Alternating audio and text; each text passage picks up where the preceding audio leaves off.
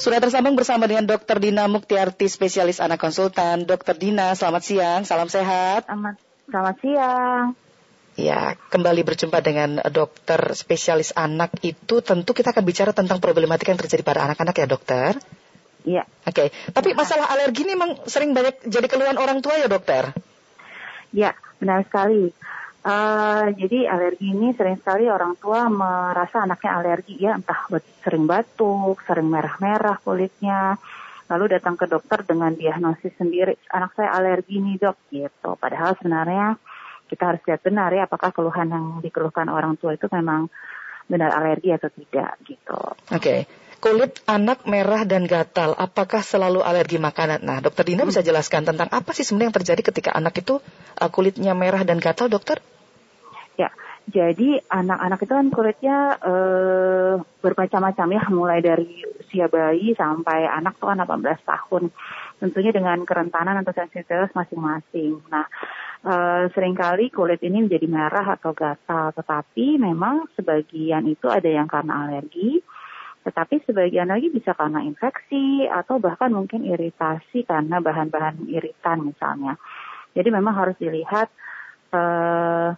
bentuk yang seperti apa sih yang merah dan gatal di kulit itu bisa dihubungkan dengan alergi gitu. Tidak semuanya menjadi alergi sebenarnya. Gitu. Bagaimana membedakan mana yang alergi dan mana yang tidak? Secara kasat mata bisa dibedakan tidak ini dokter? Ya baik. Jadi kalau di kulit merah gatal yang dihubungkan dengan kondisi alergi itu biasanya ada dua. Yang pertama adalah yang disebut dengan eksim atau dermatitis atopik. Lalu kemudian yang kedua adalah urtikaria atau mungkin kita kenal dengan biduran atau kaligata seperti itu ya. Nah kalau biduran atau kaligata itu kan bentuknya orang awam sudah tahu ya, kita sehari-hari udah lihat itu bentol-bentol terus gatal. Nah itu bisa saja bagian dari alergi. Nah yang sering satu lagi adalah dermatitis atopik atau eksim. Nah itu kita bisa lihat kalau dia punya tempat-tempat tertentu yang terkena di tubuhnya. Misalnya kalau bayi-bayi itu biasanya sering di wajah, terutama di pipi. Nah kalau dia merah-merah atau gatal di situ, nah kita bisa curiga itu eksim atau dermatitis atopik. Tapi untuk anak-anak yang lebih besar, biasanya lokasinya pindah, bisa di lipat siku atau di belakang lutut biasanya. Nah, kulitnya itu biasanya juga terlihat kering, ya, terasa kering maksudnya. Kemudian anaknya pasti garuk, terusnya bisa pagi, siang, sore, malam ribut karena gatal. Nah, jadi dua bentuk itu yang biasanya dihubungkan dengan alergi tadi, eksim atau dermatitis atopik dan urtikaria atau biduran atau kaligata yang biasa kita kenal bahasa sehari-harinya. Oke. Sementara sebenarnya alergi itu bisa ditunjukkan dengan reaksi yang cukup beragam pada anak-anak ya dokter? Iya benar. Tidak hanya di kulit. Ya kalau alergi itu bisa di kulit, bisa di saluran nafas, bisa di saluran cerna gitu ya. Atau juga kalau yang berat malah sampai membuat bisa pingsan ya karena tekanan darahnya turun dan seterusnya itu reaksi alergi yang paling berat.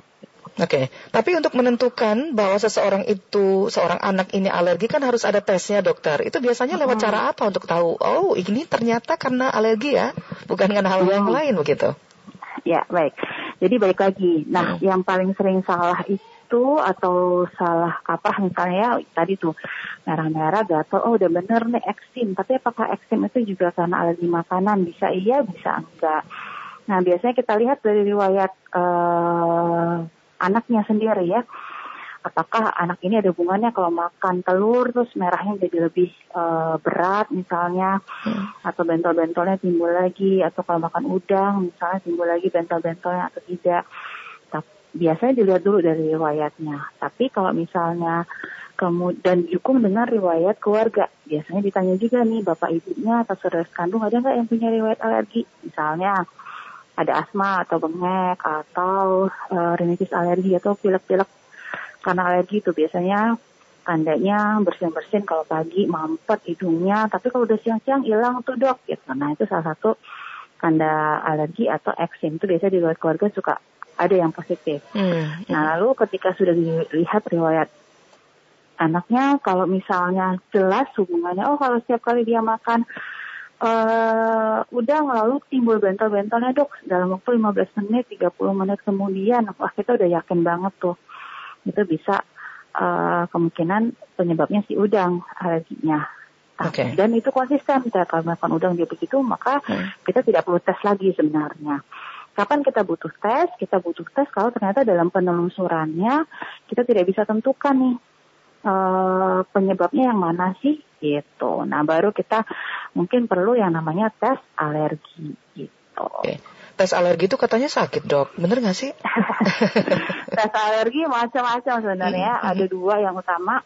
Satu yang disebut tes cukit kulit atau skin prick test. Jadi kulitnya kemudian sebenarnya nggak berdarah ya, hanya disentuh sedikit lalu ada diteteskan zat alergennya, lalu dicukit sedikit, kemudian nanti tunggu 15 menit bentol atau enggak gitu ya. Nah, biasanya kalau anak-anak agak sulit, walaupun bisa juga dikerjakan. Tapi kalau anak-anaknya tidak kooperatif, suka sulit dikerjakan. Nah, hal yang lain bisa dikerjakan oleh lewat tes darah. Dan kita akan memeriksa yang namanya IgE, spesifik dalam darah. IgE itu adalah antibodi dalam tubuh kita yang terkait dengan alergi dan spesifik. Misalnya IgE untuk apa yang mau kita periksa, misalnya IgE terhadap telur, IgE terhadap susu gitu ya. Nah, pemeriksaan darah pun juga banyak nih beredar di pasaran. Nah, jadi jangan salah memilih juga gitu ya, atau jangan salah periksa lah. Jadi biasanya itu ditentukan oleh dokternya. Oke, untuk kemudian memastikan atau ada penetapan penyebab dari alergi itu butuh waktu berapa lama biasanya, Dokter? Untuk menentukan penyebabnya? Iya. Jadi untuk tahu, ternyata ini alergi telur, ini alergi debu, kan macam-macam ya. Baik, tadi ya proses anamnesis atau penelusuran riwayatnya, kemudian kalau memang perlu tes, kita tes. Untuk tesnya sendiri, kalau yang di kulit langsung itu 15-30 menit sudah bisa ditentukan. Tapi kalau yang darah mungkin perlu 2 hari, 3 hari gitu ya. Tetapi pada prinsipnya balik lagi, setelah dapat hasil tes, kita lihat ke anaknya. Dalam kondisi hasilnya tidak meyakinkan atau meragukan bila dibandingkan dengan riwayat si anak, maka kita mengerjakan yang namanya proses eliminasi provokasi. Apa sih eliminasi provokasi itu ya? Jadi misalnya kita curiga nih anaknya eksimnya nih karena telur, lalu kita hindari telur buat si anak nih selama minimal 2 minggu. Ternyata dalam 2 minggu ini masih keluar juga nih, itu. Misalnya udah benar nih pantangnya telur.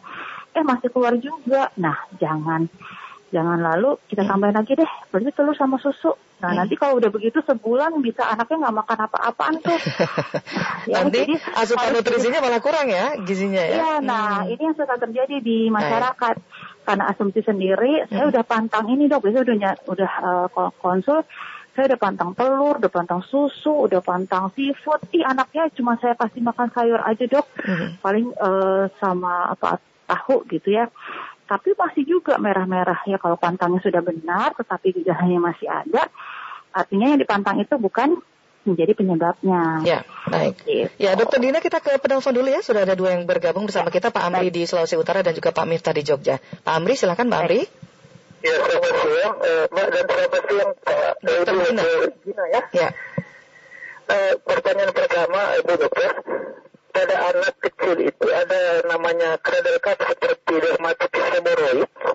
Nah, ini setelah dia minum susu sapi, dia lebih mengganas. Tapi ketika minum dulu, dia berkurang. Apakah ini intoleransi laktosa dan juga bisa menyebabkan dermatitis hemoroid? Karena lesinya itu sudah lesi satelit, Dok. Kedua, untuk yang memakai diaper, Dok, apakah ini terjadi merah-merah eritema, kemudian dia ini apakah dermatitis kontak iritan atau dermatitis kontak alergi, Dok? Itu kita pertanyakan. Dan ketiga, baik, Pak, sebentar Pak Amri. Pertanyaan kedua, kenapa Pak? Pertanyaan kedua? Untuk yang memakai diaper, Dok, diaper kontak itu.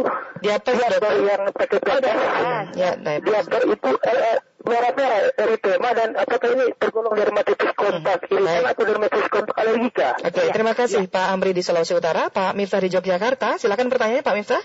Assalamualaikum Mbak Esti. Ya, waalaikumsalam. Silakan dengan Dokter Dina. Dok, saya mau menanyakan tentang anak perempuan saya yang umurnya sekarang kelas 5 SD. Jadi gini, jadi kan kalau anak saya itu minum itu dulu selalu langsung panas dan pilek. Jadi saya kan khawatir, mungkin pikiran saya kan gini, mungkin itu airnya yang nggak matang lah. Kemudian saya coba di rumah dengan diri sendiri pakai air yang matang. Itu ternyata kalau minum es tetap nanti pilek dan panas gitu nanti. Langsung radang tenggorokan, itu yang pertama. Yang kedua, anak saya yang cewek itu kalau telur nanti gatal, tapi gatalnya itu nanti di dalam kulit bening, dan itu gatalnya memang agak, kalau orang Jawa kemeranyas gitu lah, orang Jawa. Jadi gatal banget itu kalau orang Jawa itu. Tapi itu kalau dikasih apa Pak, maaf? Telur dokter, kalau makan telur. Makan telur? Oh, ya, makan telur. Gatalnya di daerah mana Pak? Di tangan. Di tangan nanti bening tapi di dalam kulit dok. Itu gatalnya minta ampun dok. Oke. Okay. Baik. Itu yang kecil sebenarnya. Satu lagi, saya itu kan walaupun saya bukan anak sini, jadi saya itu punya gatal tapi di pergelangan tangan disikut lah, kalau orang saya disikut. Itu gatal banget. Udah saya periksakan ke dokter spesialis itu beberapa kali, nanti udah hilang, nanti timbul lagi. Nanti membekas hitam itu katanya itu jamur apa alergi ya dia. Baik. Pak Miftah, ya, ini pertanyaan ketiga bonus ya, Pak Miftah kena anak-anak. Yang dua tadi untuk anaknya, nah kalau yang ketiga tadi yang pernah anak-anak, ya. Baik, mantan anak-anak. Saya masih bersama Dr. Dina Muktiarti, spesialis anak konsultan, dan pendengar masih bisa gabung ya. Topik kita adalah tentang kulit anak merah dan gatal, apakah selalu karena alergi makanan? Ditanggapi dulu dua penelpon tadi, Dr. Dina. Iya, baik, terima kasih. Jadi untuk Pak Amri, jadi pertama pertanyaannya adalah dermatitis seboroik atau cradle cup. Jadi cradle cup itu beda dengan yang namanya dermatitis atopik atau eksim ya. Kalau dermatitis atopik biasanya bentuknya beda dengan seboroik. Kalau misalnya ketika dia memakan sesuatu kemudian dermatitisnya memberat, biasanya kita tidak berpikiran dermatitis seboroik karena dermatitis seboroik tidak ada hubungan dengan alergi makanan ya. Biasanya yang berhubungan dengan alergi makanan adalah dermatitis atopik. Lalu bedakan juga alergi dengan intoleransi laktosa. Jadi kalau alergi makanan, kalau intoleransi laktosa itu biasanya terkait dengan susu sapi. Nah, kalau intoleransi laktosa itu adalah ketidakmampuan tubuh untuk mencerna laktosa yang ada dalam susu. Jadi biasanya keluhannya segera setelah dia minum susu, maka ada keluhan saluran cerna. Ya, biasanya adalah diare. Tetapi kalau alergi, maka keluhannya karena susu bisa di saluran cerna, bisa di kulit maupun di saluran nafas. Nah, gimana bedainnya? Biasanya kalau intoleransi laktosa itu agak istimewa ya. Biasanya perutnya jadi kembung, diarenya menyemprot gitu ya. Berbeda dengan kalau yang karena alergi susu sapi. Alergi sapi biasanya bisa diare juga, tapi nggak nyemprot. Kadang-kadang bisa ada darahnya, beberapa pasien bisa seperti itu. Dan disertai dengan keluhan lain, misalnya eksim atau dermatitis atopik tadi. Jadi ini makanya harus dibedakan mana yang proses alergi, mana yang non-alergi. Ya, karena kalau intoleransi laktosa dia bukan proses alergi sebenarnya. Baik. Lalu diaper res tadi? Diaper res itu bisa karena iritan ya. Jadi iritan entah karena bahan dari diapernya sendiri, atau bisa juga karena misalnya BAB atau BAK si bayi ya. Kadang-kadang kita suka lupa mengganti. Jadi biasanya anjurannya kalau bayi-bayi masih pakai diaper harus sering-sering dilihat ya, tiap 4 jam paling tidak harus ganti diapernya. Kalau apalagi kalau sudah basah, jangan ditunggu sampai sayang nih diapernya masih bisa nampung. Nanti tunggu deh gitu ya, 6 jam atau 10 jam. Kasihan, itu malah menambah diaper resnya. Jadi ini harus rutin dipakai, atau sekalian tidak memakai diaper ya. Kalau lagi di rumah mungkin bisa pakai popok kain biasa. Terus Pak Miftah tadi di Jogja. Jadi kalau minum air es, pokoknya sesuatu yang dingin, itu pasti langsung batuk, pilek, radang tenggorokan. Ya. Oke, baik. Jadi harus ingat kembali, seperti kita membedakan tadi di kulit itu ada alergi, infeksi, atau iritasi, maka biasanya kalau ada demam, itu terutama yang ada masalahnya adalah infeksi, bukan alergi. Karena kalau alergi biasanya tidak disertai dengan demam. Jadi harus dilihat Bapak, mungkin biar anak ini tonsilnya atau mandelnya besar ya, jadi mudah meradang gitu. Jadi itu bisa menimbulkan demam lalu pilek. Kalau misalnya yang karena alergi, biasanya pilek-pileknya nggak pakai demam. Dan khas tadi ya bersin-bersin pagi hari, kemudian meler hidungnya pagi hari, lalu saat sore atau siang hari saja itu sudah menghilang. Tapi kalau disertai demam, biasanya itu karena infeksi. Ya. Nah, lalu kemudian kedua kalau alergi telur tadi. Ya, makan telur. Nah, itu juga harus dilihat Bapak, bentuknya sebenarnya menyambung dengan pertanyaan ketiga juga. Merah-merahnya seperti apa? Walaupun lokasinya pas, misalnya di siku atau pergelangan tangan misalnya, bentuknya seperti apa? Kalau bentuknya memang mengarah ke alergi dan selalu kambuh karena makan telur, maka ya mungkin kita bisa coba tadi tuh fase yang namanya eliminasi provokasi. Apakah kalau kita benar-benar hilangkan telurnya, keluhannya sama sekali membaik. Tetapi kalau makan telur, nggak makan telur, keluhannya tetap ada, ya mungkin jangan juga disalahkan telurnya. Nah, salah satu hal yang mendasar pada eksim atau dermatitis atopik, mungkin itu juga terjadi pada ayahnya, maka perawatan kulit sehari-harinya juga harus baik ya. Biasanya jangan mandi pakai sabun antiseptik, biasanya itu membuat kulit bertambah kering. Oh, justru malah jangan mandi yang pakai antiseptik ya?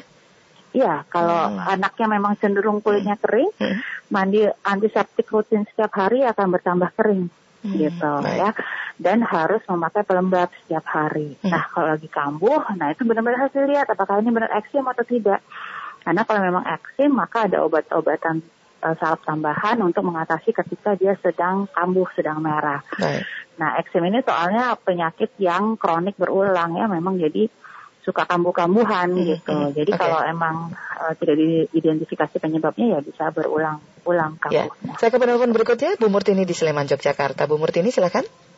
Selamat siang. Selamat siang dengan Dokter Dina.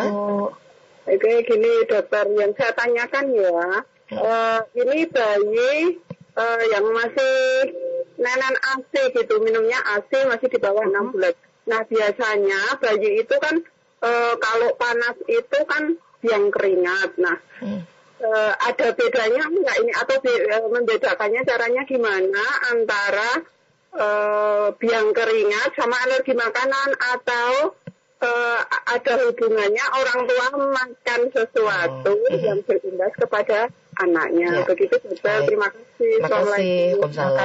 Kan gitu ya Dok ya, kalau misalnya lagi menyusui kan si mamanya makan apa, bundanya makan apa gitu, nanti takutnya misalnya anaknya kena apa alergi juga atau sakit perut atau apalah. Oke, silakan ditanggapi dulu nih Bu Murtini di Sleman. Benar. Ya, makasih Ibu pertanyaannya. Jadi bagaimana membedakan biang keringat atau merah-merahnya karena alergi makanan? Yang pertama, kita lihat tadi lokasinya ya. Biang keringat itu biasanya di dada, di punggung gitu ya, nggak pernah tuh mampir biang keringat di pipi misalnya. Sementara kalau yang eksim atau dermatitis atopik, biasanya lokasinya memang di pipi. Nah, lalu biasanya kalau tidak berat, dermatitis atopiknya hanya eksim, biasanya tadi penanganannya tadi hanya mandi yang baik, lalu diberikan pelembab, tidak perlu sampai pantang-pantang makanan. Kecuali tadi eksimnya sudah hampir seluruh tubuh, sudah berat, nah baru deh kita pikirkan ke arah alergi makanan ya. Balik lagi bahwa ya, kalau eksim atau dermatitis atopik belum tentu selalu karena alergi makanan. Jadi harus dilihat benar. Jadi perawatan kulitnya yang menjadi penting. Lalu ada hubungannya nggak mamahnya makan sesuatu lalu berakibat ke bayinya?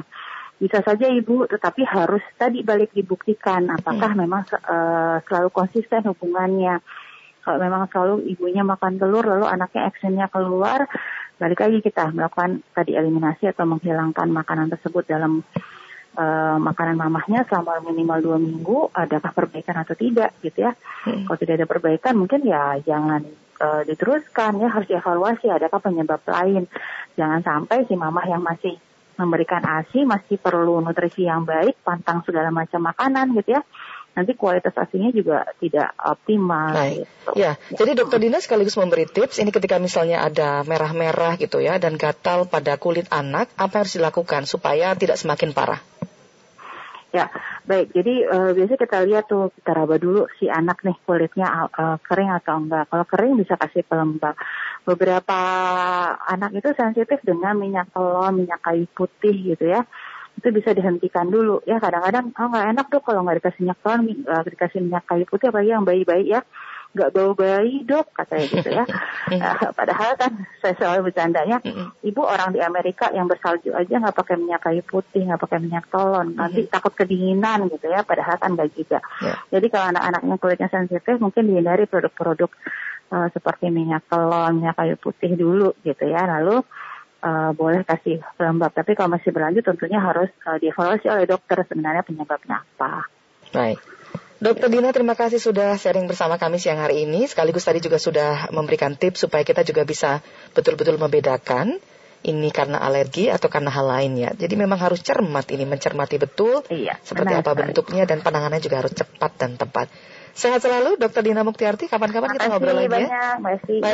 Mari selamat siang. Ya, itu tadi perbincangan bersama dengan Dr. Dina Muktiarti, spesialis anak konsultan dari Departemen Ilmu Kesehatan Anak FKUI RSCM.